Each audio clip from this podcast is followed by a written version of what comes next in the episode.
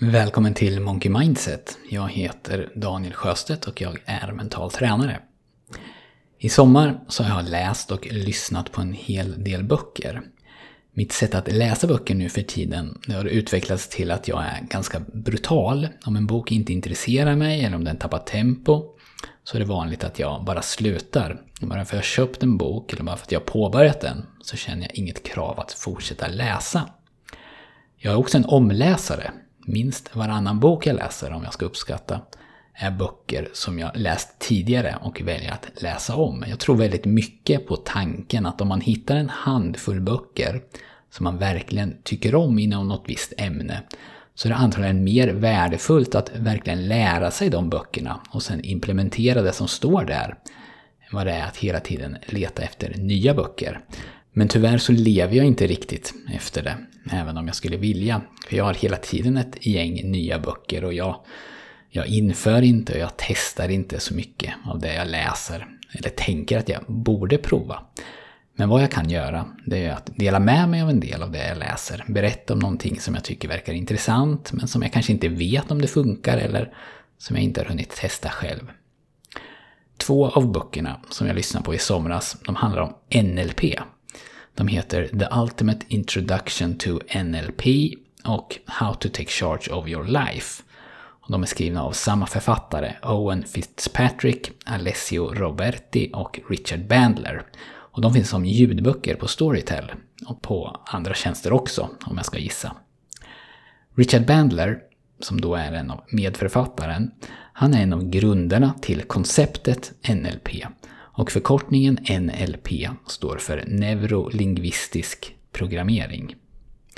Och om jag kort ska försöka ge en liten bakgrund så skapades NLP på 70-talet av Richard Bandler och en man som heter John Grinder. Och som historien går så studerade Bandler och Grinder väldigt framgångsrika psykologer. De ville försöka identifiera vad det var som gjorde dem annorlunda mot andra, mindre framgångsrika psykologer. Hur kunde de här psykologerna få så mycket bättre resultat eller skapa förändring där andra misslyckades? Och en av dem som de studerade, det var Milton Eriksson, Milton Eriksson heter han väl.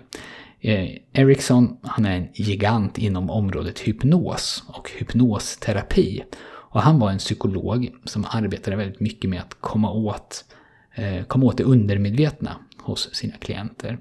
Ericsson, han ska ha varit otroligt skicklig på hypnos. Han kunde hypnotisera människor på massor av olika sätt, bland annat i dagligt tal. Han kunde alltså bara prata med dig.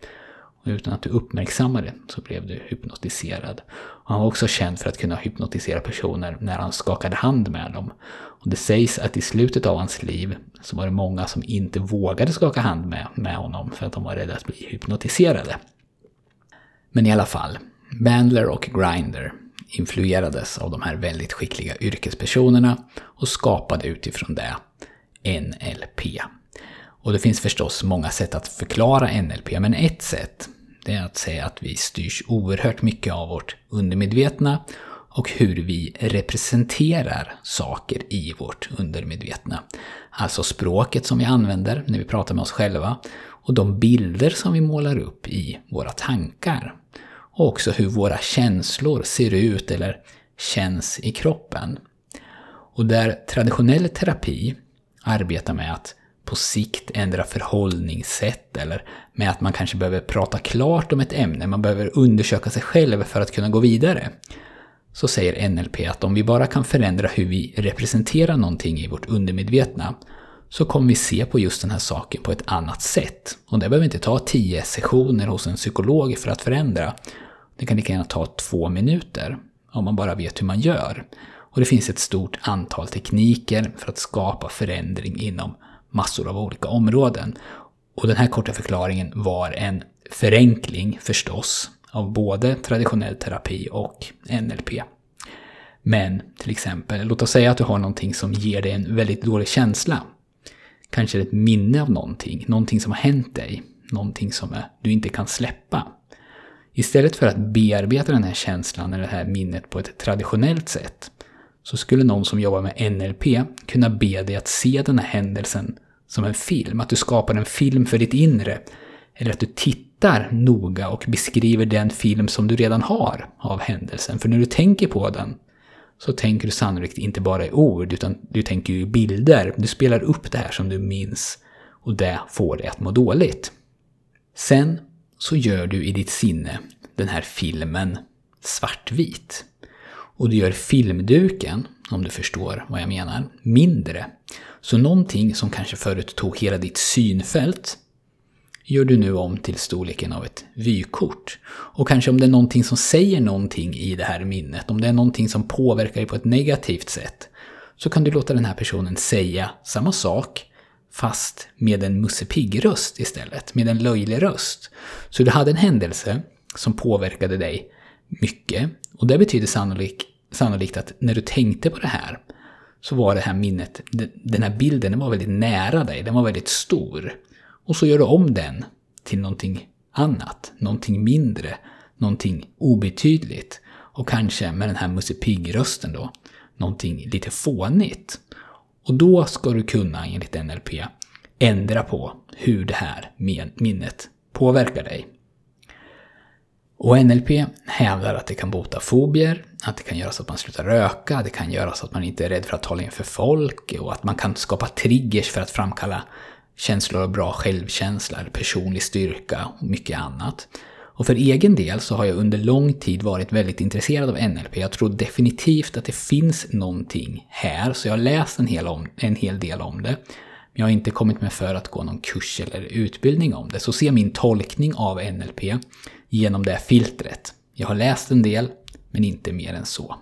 Men jag märker också hur den här typen av coaching som jag arbetar efter, alltså den metodiken som jag jobbar efter, att den tar in inslag av NLP. Och det är ganska vanligt att coacher utbildar sig också inom NLP. Och i avsnitt 58 och 59 av podden så pratar jag om en övning, Swish Pattern, som jag gjorde för länge sedan innan jag började jobba med det här och som fick mig att gå från kronisk nagelbitare till en helt, till helt bitfri på bara några minuter. Och det var en NLP-övning och vad den gjorde det var att den bytte ut den bild som jag hade av mig själv som nagelbitare till någonting mer positivt. Och jag bytte själv ut den här bilden genom att jag skapade, eh, skapade två bilder i mitt sinne. Alltså en bild som representerade, representerade Daniel, nagelbitaren, och så en bild som representerade Daniel med fina naglar, alltså det önskade läget. Och så visualiserade jag i den här övningen eh, att den bra bilden slog igenom den dåliga bilden gång på gång på gång. Och jag gjorde det med känsla. Och det gjorde alltså att jag på nolltid gick från att vara nagelbitare till att aldrig mer ha bitit på naglarna. Och det här låter ju väldigt underligt, det är jag medveten om. Men lyssna på de här avsnitten om du är intresserad. Och för mig så fungerade det kusligt bra. Jag har inte, alltså inte bitit på naglarna en enda gång sedan den dagen. Och innan, alltså fem sekunder innan jag gjorde övningen, så var det helt omöjligt för mig att låta bli. Eh, jag ska snart ge dig någonting konkret från de här böckerna. Men jag tänkte först bara prata lite kort om nackdelarna med NLP, eller snarare kritiken mot NLP.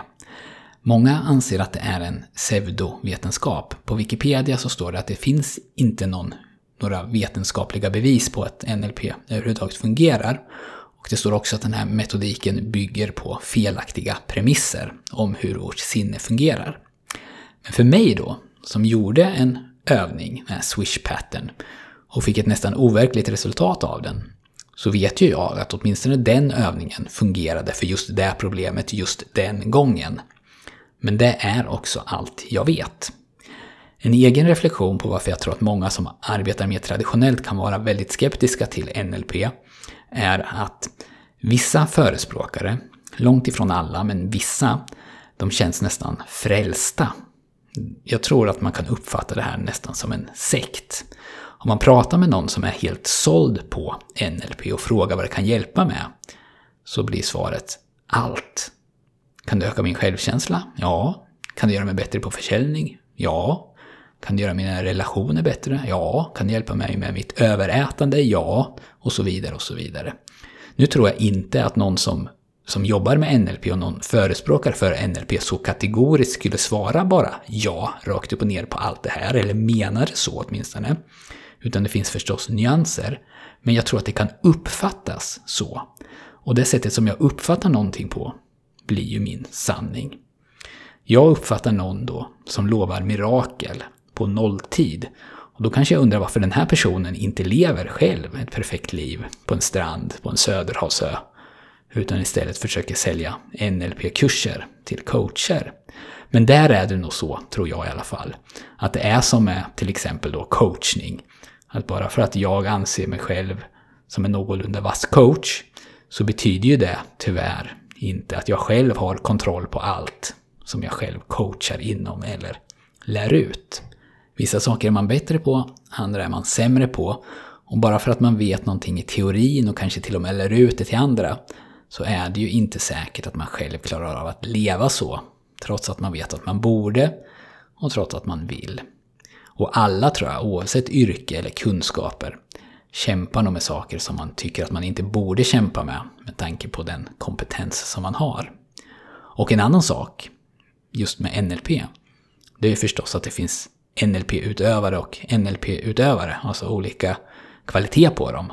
Bara för att man har gått en utbildning behöver ju inte det betyda att man behärskar de här verktygen. För om man kollar på, på Richard Bandler på YouTube, det finns massor med klipp där, så är det tydligt hur otroligt kompetent han är och vilken fingertoppskänsla han har i sin relation med klienten. Han vet exakt vad han ska säga, han känner av när han kan trycka lite extra, han vet precis hur han ska göra i varje ögonblick för att få den här reaktionen som han vill ha. Och det ser otroligt enkelt ut. Men han är sannolikt unikt skicklig.